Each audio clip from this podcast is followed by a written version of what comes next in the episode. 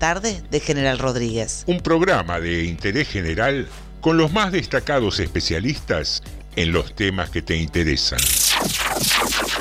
Seguidamente hará uso de la palabra el señor presidente de la Nación. Nutrición. A vos no te va tan mal, gordito, ¿no? Tecnología espacial. Estas naves espaciales van a salir de la atmósfera y desde ahí elegir el lugar a donde quieran ir. De tal forma que en una hora y media podemos estar desde Argentina, en Japón, en Corea o en cualquier parte del mundo. Automovilismo y viajes. Dicen que soy aburrido. Aburrido. ¿Será que no manejo Ferraris? Aburrido. Viene una Argentina distinta. Y al que le aburra, que se vaya. Relaciones En internacionales. primer lugar, anuncio que el Estado argentino suspenderá el pago de la deuda externa. Economía. Van a ser respetadas las monedas en que hicieron sus depósitos. El que depositó dólares recibirá dólares. El que depositó pesos recibirá pesos. El análisis de las tapas de los diarios. Clarín, habla con la verdad, decile la verdad a los argentinos. ¿Qué te pasa, Clarín? Educación. Chicos, estamos en Harvard. Estamos en Harvard. Estamos en Harvard, por favor. Esas cosas son para la matanza, pero no para Harvard. Filosofía y oratoria. que la Argentina tiene, por donde lo mires, atractividades, oportunidades. Que ahora con el apoyo del narcotráfico, del, del ejército, fortalecemos la lucha contra el narcotráfico. para bajar el nivel de litigiosidad que tenemos en la Argentina. Según el último informe del Sistema Nacional Penitenciario. Y lo que nunca puede faltar, buena música. ¿Cómo les va? ¿Cómo están? Aquí Alberto Fernández con la música de Alberto. Dos temas que yo elijo dentro de la maravillosa música que pasan en ese programa. TDM, tarde de Morondanga. Tarde de Morondanga. Tarde de Morondanga. Lunes a jueves a las 18 por Radio Municipal. Sumario. Sumario TDM. en Tardes de Morondanga. Sumario. Sumario. Anda avisándole a todos. Hoy no te lo podés perder. Manda un WhatsApp al 237 4100 895. Esto pasó hoy en Rodríguez. Hoy hablamos de lo que todos quieren saber. Sumario en Tardes de Morondanga.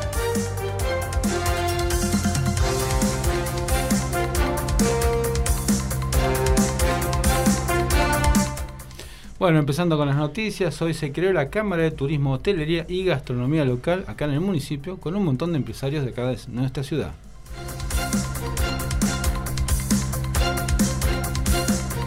Se abre un túnel histórico en la ciudad de Buenos Aires.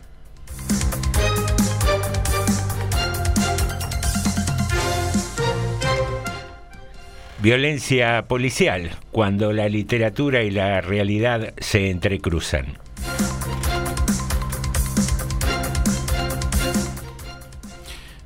Protesta en la empresa Jus. Esta, esta mañana empezó una protesta por parte del sindicato y fuerzas eh, políticas reclamando reintegro de personal y además aumentos de sueldo.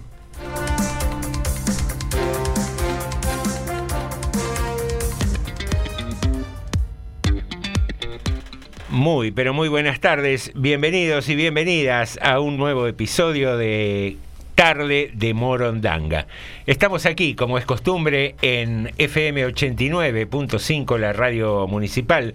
Contentos de volver después de este fin de semana extra largo para nosotros, ya que nos despedimos habitualmente los jueves. Y con el feriado de ayer no tuvimos oportunidad de estar con vos un rato compartir ese mate que te estás tomando, ese café, o vos que te estás preparando y cambiándote para irte a la facu o para ir a laburar, eh, o vos que sos compartís las costumbres con nosotros y le estás entrando a una cervecita, podría ser así. La que asiente a esta aseveración es mi compañera Norma de Alessandro. Muy buenas tardes. ¿Qué haces? ¿Cómo andas?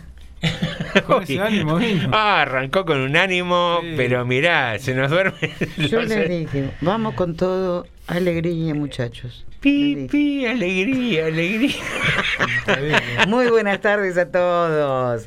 Luego de este fin de semana largo, ¿cómo lo pasaron ustedes, la gente que nos está escuchando? ¿Bien? Bien, esa, esa es la norma que el Ah. pueblo pide. Y el tercer integrante de este equipo es el señor Alejandro Kreuski. Buenas tardes. Buenas, buenas. ¿Cómo anda, don Eh, Ale? vino del campo. Oh. Eh, Estuvo con la ponedora. Ah, ahora se me Ah, pone a hacer espallada. ¿Qué ¿no? hacen en su vida privada? No sé yo. No, no me Pero no junta los huevos. No, no, me no, no, no, yo me dedico a las vacas. Parece lo- los animadores de fiestas tradicionales. aro, Aro, aro, aro. Juega al básquet. A un También. velorio el loco Ruiz se metió de contrabando y apagó velas gritando que los cumpla muy feliz. Ah, muy bien. Es un, es un velorio infeliz, lo cual a usted no le importa. Y un mamau de vista corta, para no asumir que no veía, dijo, ya me parecía, era muy grande la torta. Muy grande la torta, claro. Yo le iba a rematar con eso, pero bueno, me ganó. mejor no. Que era grande la torta. Bien, aquí arrancamos con esta tarde tradicionalista. con- Dejamos a los caballos atados acá afuera Sí, sí. al arbolito, porque no tenemos palenque. Oh, oh. Tam- Estamos en pleno centro. Cuídamelo. Dispuestos a pasar un rato, charlar, divertirnos, reírnos un poco, escuchar eh, buena música y por supuesto noticias. Y entre las noticias del día y como una triste efemérides está un nuevo aniversario de aquel eh, famoso terremoto y trágico de Caucete en San Juan, Sí. que fue en el año 77, ¿no? Si Sí, sí. mal no me A equivoco. 44 años de ese hecho. Bien, bien, 44 años, qué rapidez para las matemáticas. ah, ¿no? soy muy rápida para las matemáticas. Estuvimos toda la tarde practicando. Sacando la cuenta. Cállese la boca, Me no llevo diga. dos y- Sacamos cuenta, No, los dedos. de unos dedos que no me alcanzan. Bien, bien, arrancamos ahí con el contador, iba corriendo las bolillitas de a poco. El abaco. El abaco, ¿te acordás? Qué lindo esas cositas. A mí no me compraban de chico de eso. ¿Ves? Es un trauma que Y lo tengo. dijo con bronca. A mí no me compraban. No, dijo. ahora me voy, salgo de acá y me voy a la librería a comprar A uno. comprar un abaco, muy bien. Y supero mis traumas de la infancia. Está bien, está bien. Señoras y señores, decíamos que recordábamos esa trágica fecha y nos inspiramos para la consigna del día de hoy. Y nos preguntábamos, y queríamos preguntarte a vos que estás del otro lado, ¿qué hecho o qué circunstancia de tu vida te pegó un sacudón? Te generó un terremoto emocional. Qué lindo que suena eso. Epa. Muy psicológico, ¿no? El terremoto, emocional. Terremoto de amor. Terremoto de amor, sí, yo Lindo, escuchaba. lindo el título de libro para estamateas, ¿no? Terremoto emocional. O, terremoto tóxico. Porque todo es tóxico. Tóxico, sí. Tóxico, tóxico me gustó más. Bueno, si Bien. va- Si vamos a apuntar para abajo también. Entre arranque Yo de leí hoy- libro esta materia también, ¿eh? leí, pero apunté un poco Así más. quedó. No, Sí. un poco más alto, vamos. Sí, me parece un tipo que hace de su profesión una Negocio, buena- un, un es- buen Es marketing. un vivo el tipo. Está muy bien, Pero sí. está bien, si no, no vende. El, el que me gusta mucho también es, eh, ¿cómo se llama? Eh, Jorge Clau- Bucay. Claudio María Domínguez. Ah. Otro, sí. Lo que me he divertido Ah. en pandemia, bajando el volumen de la televisión y mirándolo, los gestos que hace, Sí, sí. eh, prácticamente en una ¿Por qué no comedia. una película muda en vez de mirar? No, pero una comedia. Yo le- los invito a los oyentes a que prueben. Cuando está Claudio Marías Domínguez, Mm. eh, que no me acuerdo qué día está la noche, Sí. y bajarle el volumen a la tele y mirarlo eh, es prácticamente ver una comedia, es una maravilla. Tanto. Sí, sí, probalo, probalo, Norma, yo sé lo que te digo. Aquí estamos. Bueno, voy a contar un hecho que me generó un cimbronazo. A ver, fue un accidente de tránsito que tuve. Sí. Epa. Eh, yo de, de viejo ya me compré una moto, porque me quería dar el gusto de andar en moto. Y me compré una moto y obviamente al principio no estaba muy canchero, yo vivía en Capital en ese entonces, y había ido a lo de mi hijo a ayudarle a pintar el departamento, qué sé yo, y pegaba la vuelta porque a la noche tenía una salidita así en bici con unos amigos. Y me venía con mi motito, Mm. que la tendría hace, qué sé yo, seis meses, siete meses. Iba ahí por Avenida Beiro, pip, pip, pip, pip, y no estaba todavía el túnel que está hoy en día de eh, Gustavo Cerati, el túnel que se llama Gustavo Cerati a la altura de Artigas, y estaba la barrera baja. Y yo dije, uy, toda esta fila de autos, me abro un poquitito y voy avanzando hasta la barrera. Pero no tomé en cuenta que estaba Artigas, esta cortadita, y me apareció un auto. No iba yo a mucha velocidad, pero imagínate que por ese entonces andaban 120 kilos yo más o menos. Y volé por arriba de la moto, de un cabezazo, decía que tenía el casco, le fracturé todo el parabrisas y caí del otro lado. Eh, hoy lo cuento, gracias a Dios, con, con cierta... Pero siempre cruzan así las calles usted. No, no, ese día porque fui muy imprudente, porque como estaba todo el tránsito parado... No, digo, volando. No, ah, no, no, pero fue realmente... Nada, me levanté y enseguida vino gente a auxiliarme, me decían que me quedara ahí sentado. Terminé sentado en el cordón, pero me generó un cimbronazo porque dije, pensar que podrían estar avisándole a mi hijo que me pasó algo. O, y a partir de ahí fui muchísimo más prudente con, con, la moto. No, lo mío fue más simple. A mí es como que me vino un terremoto de golpe, iba a, tomar el tren en Moreno, el transbordo, con unos tacos, 12 centímetros de taco, muy finitos, siempre usaba taco alto, y me iba a estudiar y iba tac, tac, tac, tac, tac, y de repente el taco ¡pum! Y ahí fue como que se me movió el piso. Se me movió. no, no llegué, pero se me movió el piso. Y sabe lo que fue que iba contrarreloj, porque él, eh, tomaba un vehículo, el otro, el otro, el otro, y tenía que llegar justo. Entonces me tuve que ir con un taco sí y un taco no. Ah, mire usted. Hasta que llegué a 11 me compré lo que pude y bueno, me fui tipo con ojotas después. Que fue una docena de medialunas y, y me fui rengueando con Todo el tiro pero rengueando. comiendo medialunas. Más o menos. ¿Y usted, don Kreuzki, qué hecho de su vida lo, lo sacudió un poco? Ah, es difícil. este. Ay. No sé, un, no- no tengo un día que estaba en una fiesta y me subí al toro eléctrico, No, dice. No, no, no estoy tratando de pensar algo. Yo traté de no contar algo triste. No, no, yo obviamente lo que conté no, no es muy alegre, pero No, digo, pasa, pasa. fue salí indemne más Mm. allá de los golpes, pero Sí. eh, no, y aparte por, por el hecho de tener conciencia de que nadie tiene la vida comprada, eso más que nada me generó el cimbronazo. Bueno, le voy a contar algo, mire, esto, esto, bueno, como todas las cosas que estamos nosotros decimos acá son reales, ¿no? Pero me pasó con, sacando un poco lo, lo personal, que a veces hay cosas tristes, lo personal, digo, otra cosa que tampoco es alegre, pero es, es distinto, ¿no? Eh, yo militaba en política y nosotros estábamos en un grupo que, que hacía, qué sé yo, del tema de la honestidad, del tema... eh, medio hasta, este, ¿cómo le puedo decir? Hasta un, Un- una so- religión. Po- Podríamos decirlo de esa manera, sí, Sí. podríamos decirlo de esa manera. Y un día nos damos cuenta, me doy cuenta, que en realidad el tema no era tan así. Sobre todo en, un, en uno de los... ¿Qué haces? No, almacén. Dale, dale. Está contando un Eh, momento serio de su vida. Importante, claro, yo estoy Pongámosle el marco adecuado, No, por no favor. sé, no sé, la verdad que no- no me dan ganas de seguir así. disculpe. No, no se me ponga mal. No, no, digo, y me enteré de una persona que para mí la, la verdad que jamás lo hubiera sospechado. Ah. Nunca lo hubiera sospechado de él. Sí de otras personas, pero nunca lo hubiera sospechado de él. Y la verdad que me enteré de cosas que te estaban bastante lejos de eso que parecía. Y la verdad que ese día se me produjo un... Porque lo tenía de una manera yo esa persona que digo, sí, ¿cómo le puedo decir? Insisto, los podía esperar de, de- de ese grupo que si te quiere casi todos. Co- cosas pequeñas aunque sea, ¿no? Sí. Pero esta persona no lo esperaba. Las decepciones Claro, y cuando me enteré eso, realmente fue algo que me cambió mucho. En mi, en mi Ah, vida. iba por ese lado. Iba- me cambió mucho mi vida porque pensando, si una persona con la que yo le tenía tanta confianza y tanta... Y no es que me había defraudado a mí especialmente, me había atacado a mí, sino que vi cosas de él que no eran lo que parecían. Digo, si esta persona yo tenía tanta fe y tanta esperanza, me hizo de ahí en adelante relativizar mucho más las cosas, ¿no? Claro. Porque digamos, y fue un cimbronazo fuerte. Lo peor que hay son las decepciones. Eso mueve el piso Fue- de Fue un cualquiera. cimbronazo fuerte. Y es un tema, es un tema porque vos... eh, Pero, no, esto- pero encima no era algo chiquito. Que esto a otros compañeros, yo decía, a veces más de una vez, eh, a la gente hay que entender el momento y el contexto. sí. ¿no? Entonces, uno a veces después con el tiempo entiende ciertas circunstancias que pasaron y ciertas co- cosas que parecían tan graves y tan serias no lo eran tanto. Esto era serio. Esto era realmente era serio y estaba bastante lejos de lo que se decía. Ahora nos quedamos con ganas de saber.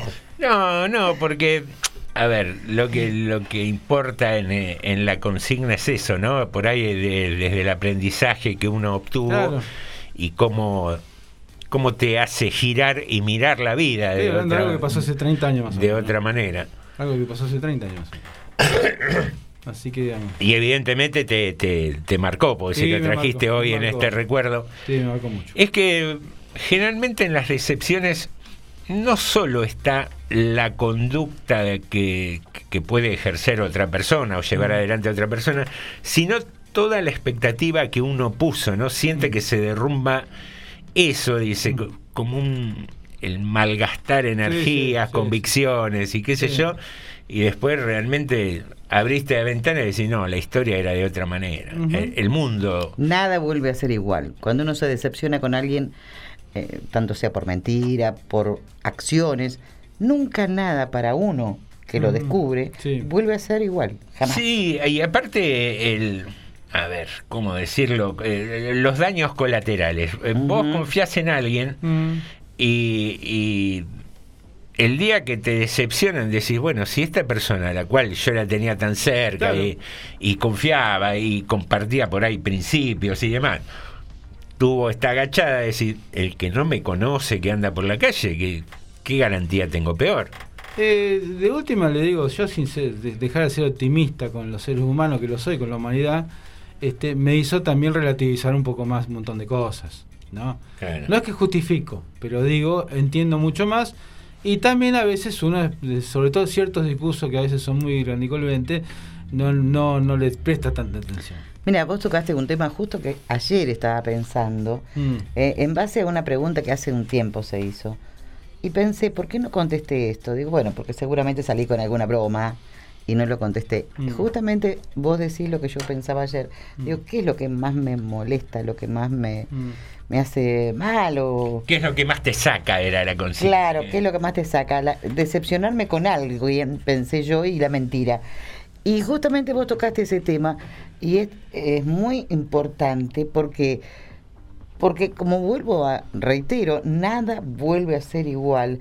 Eh, el que pierde no sé si es uno, sino el otro. Porque para uno o para el grupo, Mm. ya nada vuelve a ser lo mismo. Entonces ya uno se cuida y queda fuera. Tenemos un mensaje de Leticia, vamos a ver qué nos dice. Leticia. Vamos ahí. Muy buenas tardes. Eh, recuerdo un montón, un montón de terremotos, de cosas emocionantes, de cosas lindas, de cosas eh, de llorar, de cosas horribles que han sucedido en nuestro país y, y por qué no también en, en, el- en extranjero, ¿no? Pero lo que me ha, no sé si estaré, lo que estoy enferma, lo que estoy discapacitada visual, o no sé, no sé si es los años, 67 años, pero son 66, perdón. Eh, no sé, pero esto, lo que ha pasado con este, con estos cuatro jóvenes o tres jóvenes, tres jóvenes y, Lu- y Luquitas que lo mataron, no puedo salir del asombro y de ahí todas las cosas que, que están saliendo, porque yo sigo su formativo ahora a morir y es un sufrimiento eterno, es un sufrimiento terrible que estoy pasando. Para como con el calor estos días fue terrible, una angustia terrible, me, por ahí me sube la presión, por ahí me baja y no he parado de llorar, no he parado de llorar. Fueron unos días horribles, horribles, horribles. Con decirte que no soporto ni que me digan nada, todo, todo me molesta, todo me molesta. No sé, como si me, me arrancaron un, nieto, un hijo, un, un sobrino, no sé. Estoy, esto para mí fue en los últimos años lo que más me ha golpeado. Perdonen si soy así, pero es mi modo de ser y no, voy a, no lo voy a cambiar. Que tengan un buen programa. Gracias, Leticia. Bueno. Gracias a Leticia y, y es así la historia. Somos todos seres humanos. A veces la- las consignas nos hacen reír, nos hacen pensar, nos hacen reflexionar. La escuchaba a Leticia y, y pensaba en momentos lindos.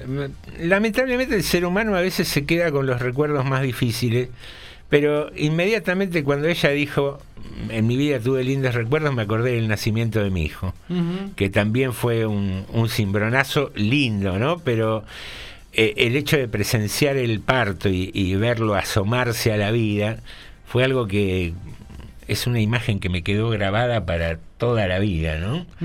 Cómo, cómo cambia el universo cuando uno tiene responsabilidad sobre otro ser humano, ¿no? Eh, es una cosa para pensar también. ¿Sabe cuándo tuve? Ahí está. Cuando tuve un tipo terremoto que se me movilizó todo, cuando yo estaba lavando los platos y de repente el techo se me vino encima. Bueno, Ella vamos. fue así. ¿Fue El real? cielo- real. El cielo raso se desprendió todo, pero tenía muchos años, y me cayó, pero tan cerca, tan cerca, y no me tocó un, pero ni un pelo. Bien. Cayó, fue la mano de Dios, no sé, los no me, no me lastimó. Los beneficios de estar depilado. No te tocó un pelo. Me parece muy, Muy bien. bien, muy bien. Señoras y señores, vamos con algo de música que venimos atrasadísimos.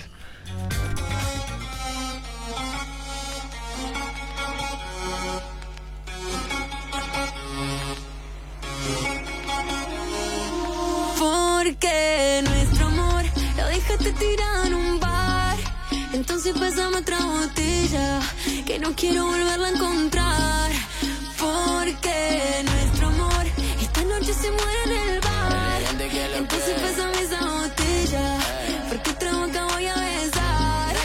Hoy tú te vienes conmigo y quizá mañana cuando te vaya por la mañana no diga nada o quizá lo note en tu mirada. Ya no busques más excusa si ese bobo a ti te usa. Dame a mí la parte tuya, ya no te quedes confusa. eh. Ahora hay otro en tu vida que curó tus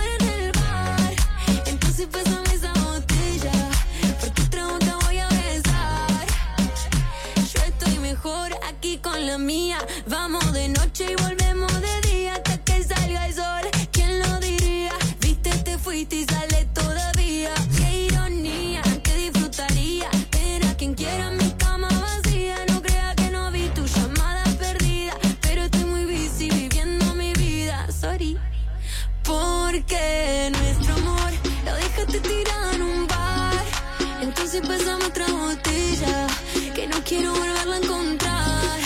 Porque nuestro amor esta noche se muere en el bar. Entonces pásame esa botella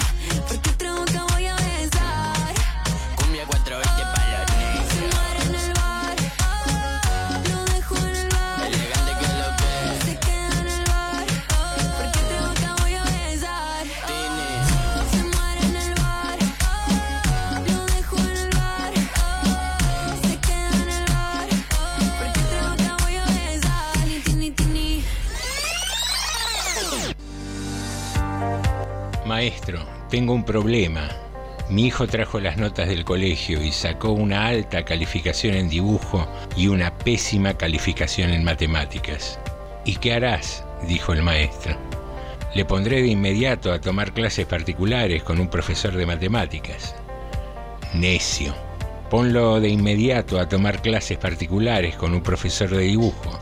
Todos servimos para algo, pero no todos servimos para lo mismo. El talento Alejandro Jodorowsky. ¿Saben ustedes que la Biblia, saben que tiene dos temporadas la Biblia, ¿no? Antiguo Testamento y Nuevo Testamento. En el Nuevo Testamento hay como un montón más de personajes que pusieron. Porque la gente ya no se estaba enganchando mucho, entonces me dieron Mateo, Lucas, Santiago, metele. En la primera temporada de la Biblia, el Génesis. En el Génesis, ¿qué es lo que se cuenta en el Génesis? Está la parábola de Abraham. En el Génesis. Abraham, que era uno que andaba por ahí. se le aparece un día un ángel y le dice, Abraham, Dios no tiene la certeza de que tú crees en Él. Dios no tiene la certeza de que le temes a Dios. Y para probarlo tenés que matar a tu hijo Isaac. En la Biblia no dice si Abraham se opuso mucho tiempo, pero ¿qué? Si yo rezo todo el tiempo. No. Entonces al día siguiente, porque el ángel le había dicho, mañana lo tenés que llevar a una montaña y lo vas a matar. Tenés que armar un altar ahí con madera y ¡fra! lo matás. Al día siguiente de la mañana, Abraham se levanta y le dice a Isaac, ¿vamos a dar una vuelta? No, pa, tengo paja, me quiero que... Vamos a dar una vuelta, dale. Vamos a la montaña, la montaña, la montaña. Entonces parten Abraham con Isaac hacia la montaña. Llegan al monte en la verga. Entonces Abraham empieza a hacer todo lo que le, había dicho el ángel. Arma ahí la cosa con madera, lo pone a su hijo ahí, lo ata y cuando lo está por matar, se le aparece de nuevo el ángel. Y dice, no, para, para, para, para, para, para, para. no hace falta. Si llegaste hasta esta instancia, ya Dios sabe que le temes, que le tienes fe. No hace falta que lo mates. Era una joda para la Biblia. Mira, hay una cámara ahí. Y hay otra cámara ahí. Ahora yo pienso lo que habrá sido la vuelta a casa de esos dos, ¿no?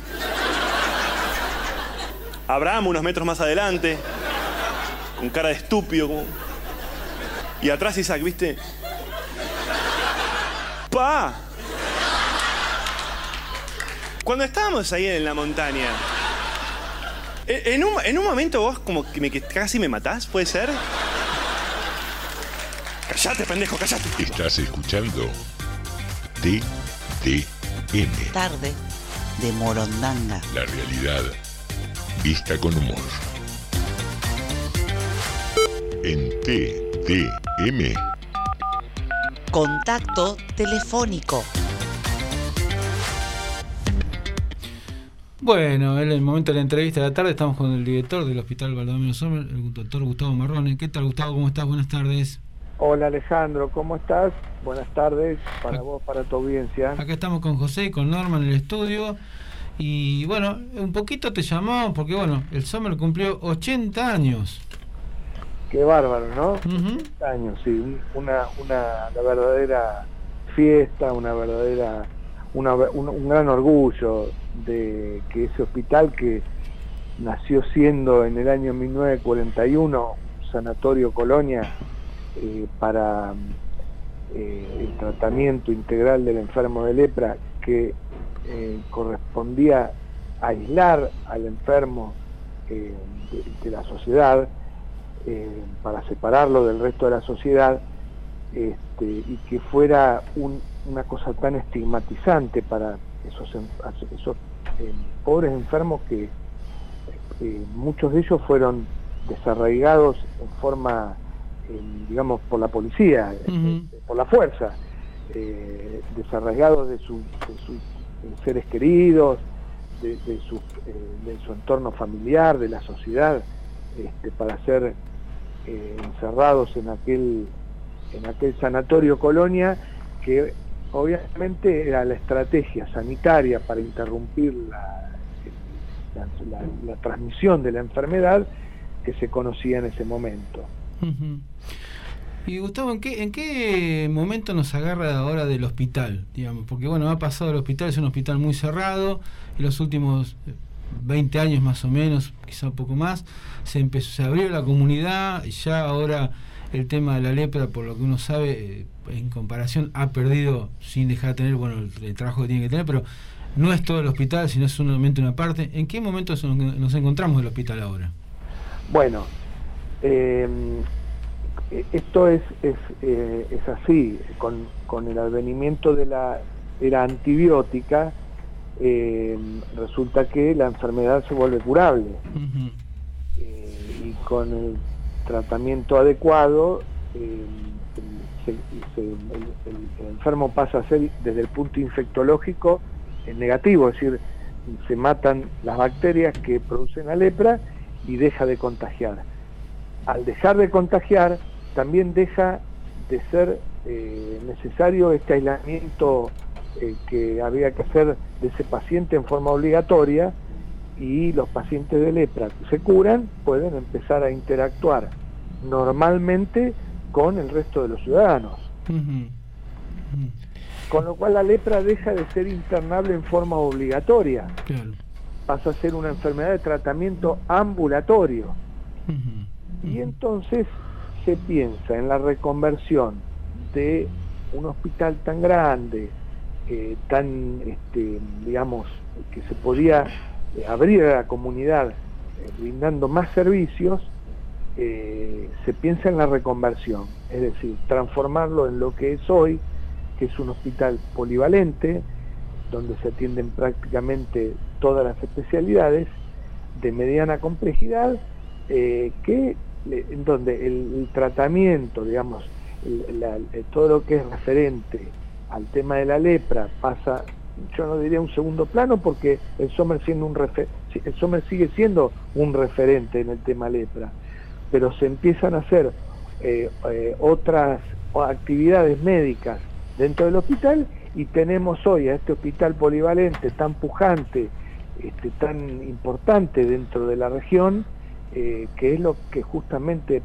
en el caso mío particularmente me llena tanto de orgullo, ¿no es cierto? Saber, porque yo, no te olvides, Alejandro, que sin tener que decir cuántos años tengo, yo viví aquel leprosario, digamos, ¿no es cierto?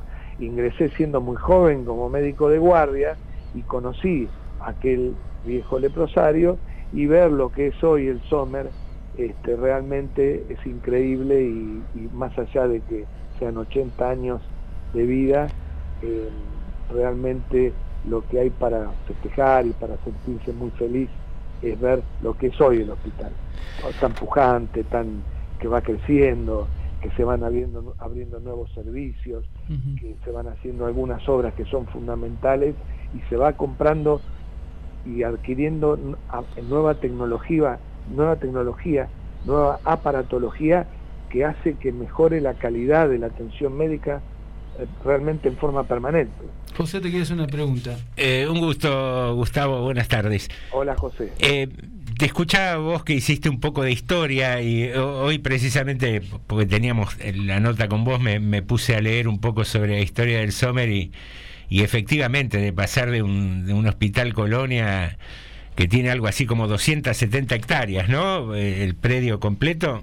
Efectivamente, 200 entre 250 y 270 hectáreas. y, y que estaba en algún tiempo hasta separado por alambrados, eh, el sector de gente enferma de- del sector administrativo del hospital.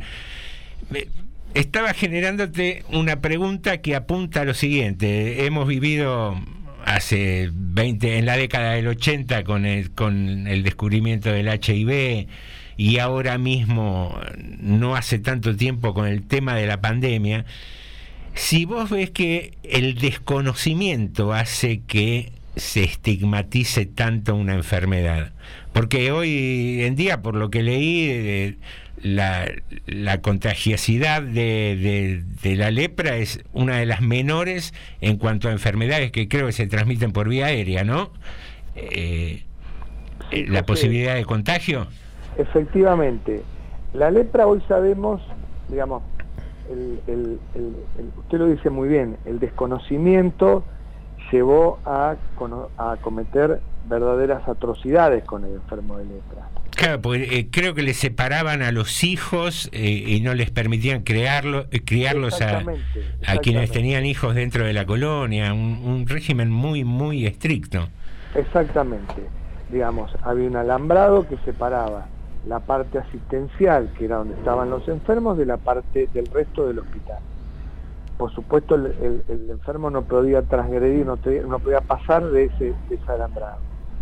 Y, y como usted decía, se lo privaba de un derecho elemental que no se le ocurriría hoy a nadie violentar ese derecho ni al peor ser humano del mundo, que es separarlo de su hijo. Claro. Y a, y a los enfermos de lepra sí, te- eh, se los eh, rápidamente se los separaba del hijo.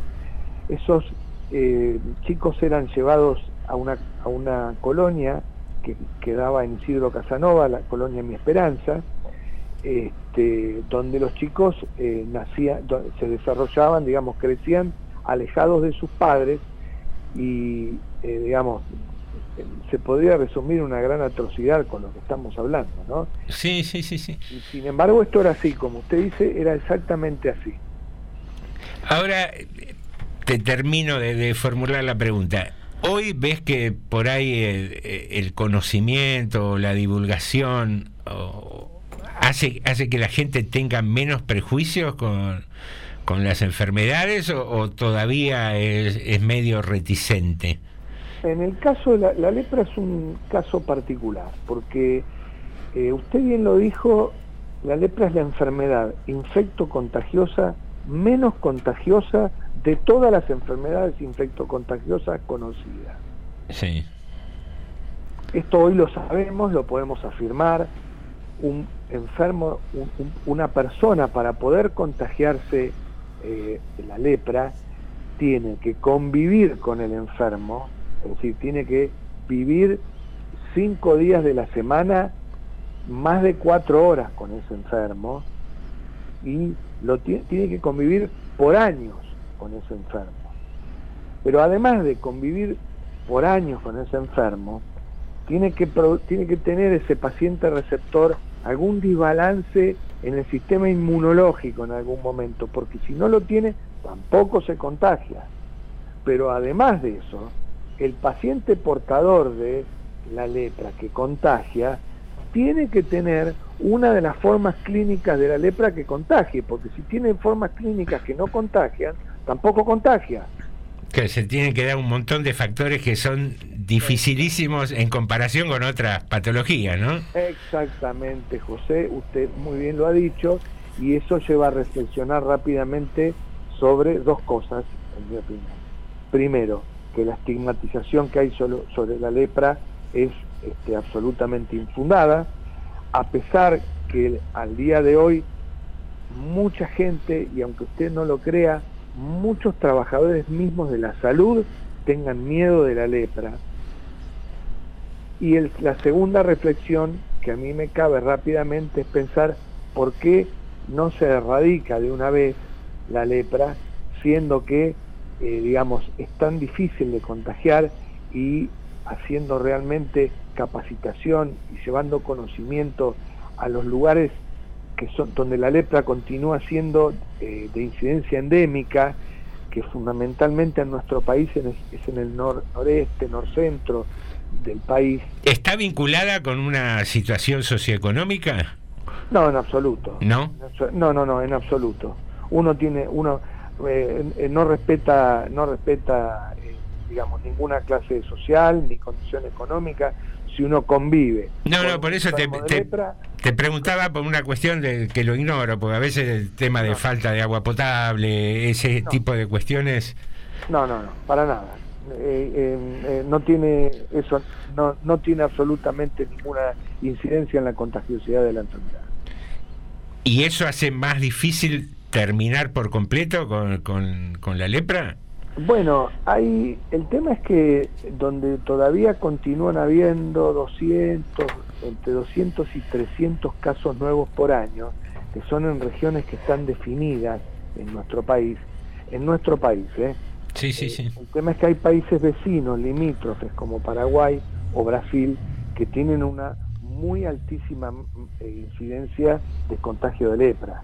Y son países vecinos eh, que muchas de las localidades tienen un, un, digamos, flujo de habitantes permanentes en ambos sentidos. Claro, más en zona fronteriza. Exactamente, exactamente. Eh, un- una cosa que a mí me llamaba muchísimo la atención, por dar un ejemplo, ¿no es cierto? Era, uno veía la provincia de Corrientes, que el norte de la provincia de Corrientes eh, eh, tenía mucha incidencia de lepra, ¿no? Pero había una localidad de Corrientes hace muchos años que era impresionante la cantidad de casos que tenía, que era Itatí. Y lo que pasaba en Itatí era que te- había un, un flujo de, eh, de ciudadanos paraguayos muy fuerte, eh, eh, y- y- o, de, o de ciudadanos correntinos para el lado paraguayo, y eso hacía que Itatí tuviera una, una incidencia muchísimo más grande de contagio de lepra que el resto de la provincia de Corrientes. Lo digo porque ahora se- me acuerdo del caso de Itati y, este, y es muy ilustrativo para lo que estamos hablando. Claro. A lo mejor nosotros tenemos poca incidencia, pero tenemos países limítrofes que tienen muchísima más incidencia y al haber este, un, un- un- un contacto entre eh, pacientes de ambos, de, de ambos lugares, se producen evidentemente eh, contagios y esa zona sigue siendo la zona endémica estable que está desde hace muchísimos años.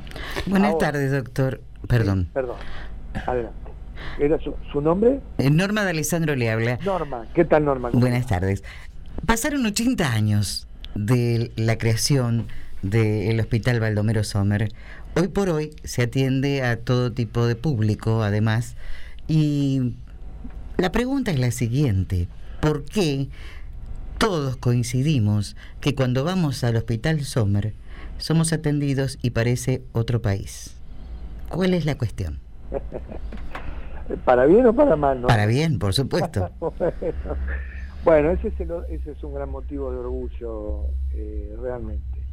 Eh, no, no sé, no sé, nosotros realmente eh, fomentamos mucho y a lo mejor hemos heredado de aquel viejo leprosario lo que es el trato humanizado.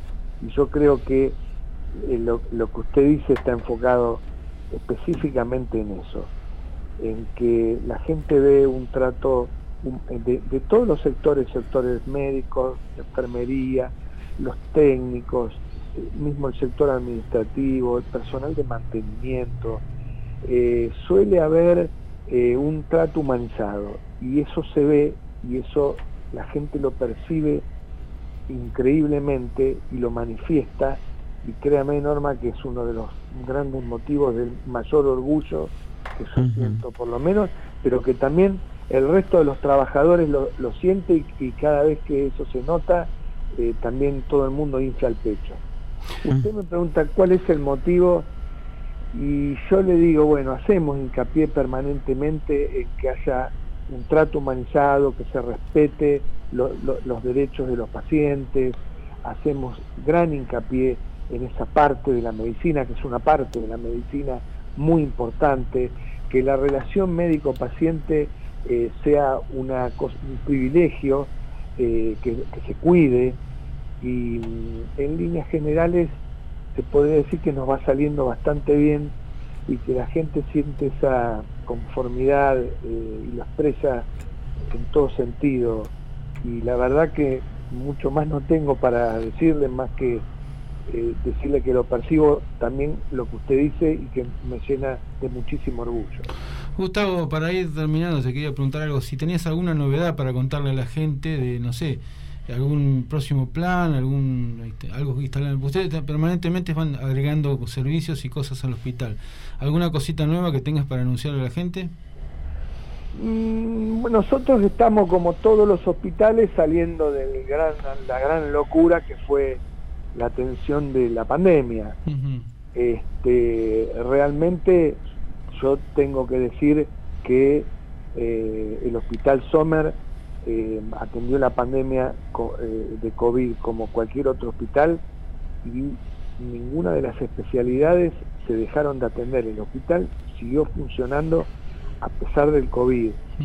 Eh, y de hecho, inclusive, eh, eh, aportamos más de lo que debíamos porque cuando vimos que había un gran cuello de botella en el Malbrán, en el INTA, en el Hospital Posadas para hacer las, las, las PCR de los hisopados, agarramos y con presupuesto propio del hospital compramos el termociclador para hacer las PCR nosotros en el hospital. Y no solo hicimos las PCR de los, de los pacientes que se hisopaban en el hospital, sino que también recibíamos las muestras de General Rodríguez y de Luján. Y u- eh, eh, eso es de una importancia eh, tan increíble, porque nosotros logramos tener resultados de esos hisopados en 24 horas. Y para el sistema de salud, eh, eh, la importancia que tiene tener en 24 horas el resultado de esa PCR eh, es increíble, porque el enfermero o el médico que resulta que se aísla por un contacto estrecho y tiene que esperar el resultado cuatro o cinco días, no es lo mismo tener el resultado a las 24 horas y si ese resultado es negativo, se recupera rápidamente a ese trabajador de la salud. Es una importancia fundamental. Este, es decir, nosotros siempre vamos viendo eh, a ver dónde podemos meter las narices y ser más eficientes, más este, ayudar más al sistema. Y tratamos de hacer lo que no se hace en otros hospitales de la región. Siempre buscamos este, ampliarnos en donde hay, una, hay un déficit en el resto de los hospitales. Por eso, en plena pandemia compramos un densitómetro, que es un, una- un aparato que sirve para detectar enfermedades óseas que no hay en la región, no hay. Y, este, y bueno, fuimos a adquirir eso. Constituimos el grupo de patología tumoral mamaria porque veíamos que había un déficit no tanto en, en la oferta, sino que había mucha demanda que quedaba insatisfecha. Y entonces hicimos rápidamente, el, el- el servicio de cirugía conformó un equipo de patología mamaria increíble, este, que hace toda la, la atención integral de esa paciente desde el momento que tiene el bultito, que se hace la mamografía, que se hace la ecografía, hasta que se hace diagnóstico y tratamiento e inclusive la reconstrucción mamaria, y eso es necesario. Gustavo, te tengo que cortar. Bueno, muchísimas, muchísimas gracias por la comunicación, pero bueno, la- ya en unos minutos nos termina el programa y tenemos que ir. Bueno, hasta la próxima. Muchas gracias. Un saludo ahí para Norma y para José y para toda la audiencia. Muchísimas Muchas gracias. gracias. Hasta luego. Hasta, luego. Bueno, estuvimos con el doctor Gustavo Marrone, director del Hospital Sommer.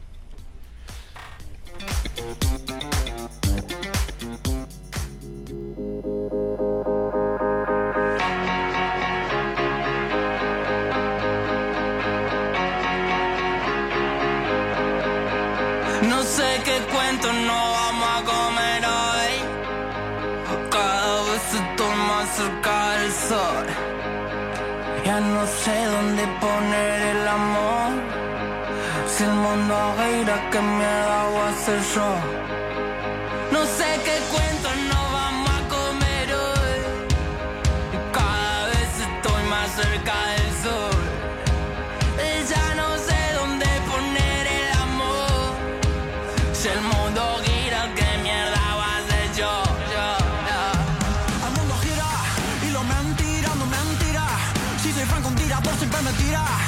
Viaja, no se puede esquilar. Le va a salir mal. mm. No sé ni por acá me enrosco Buscando delicia en el jardín del bosco No sé, siempre te ponen un kiosco Pa' que lo que tengas te parezca poco Uh, no tengo problema de actitud.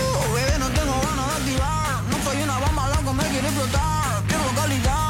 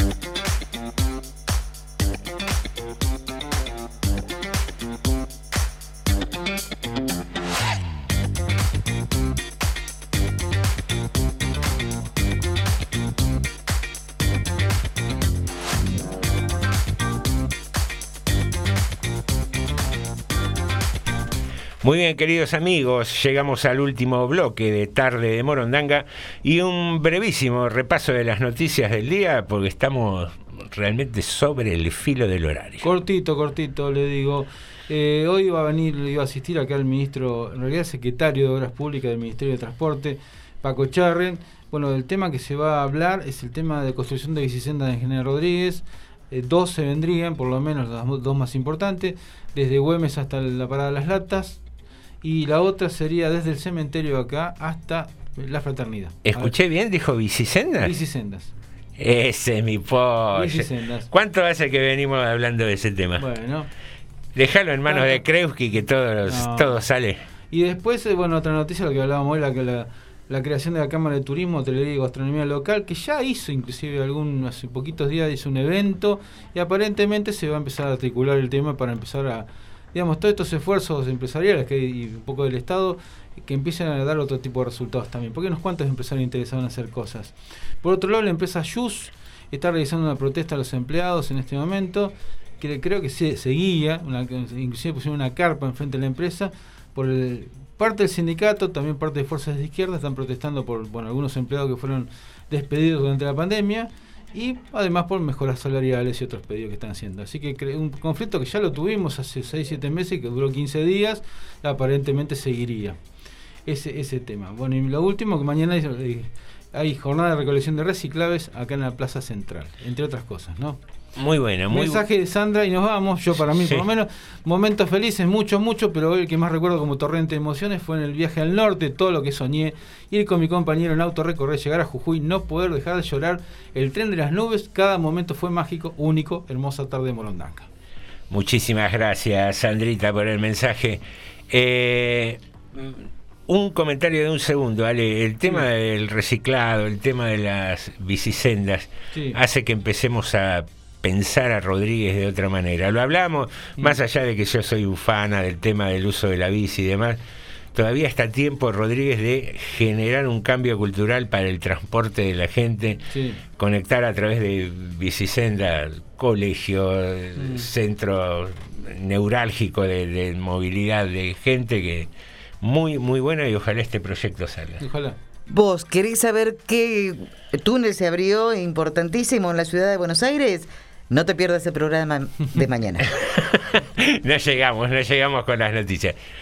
Queridos amigos, José, Alejandro y Norma, el burro adelante, para que no se espante, te decimos hasta mañana. Hasta mañana. Hasta aquí llegamos. Se terminó TDM. Tarde de Morondanga. TDM. Bueno, gracias a todos.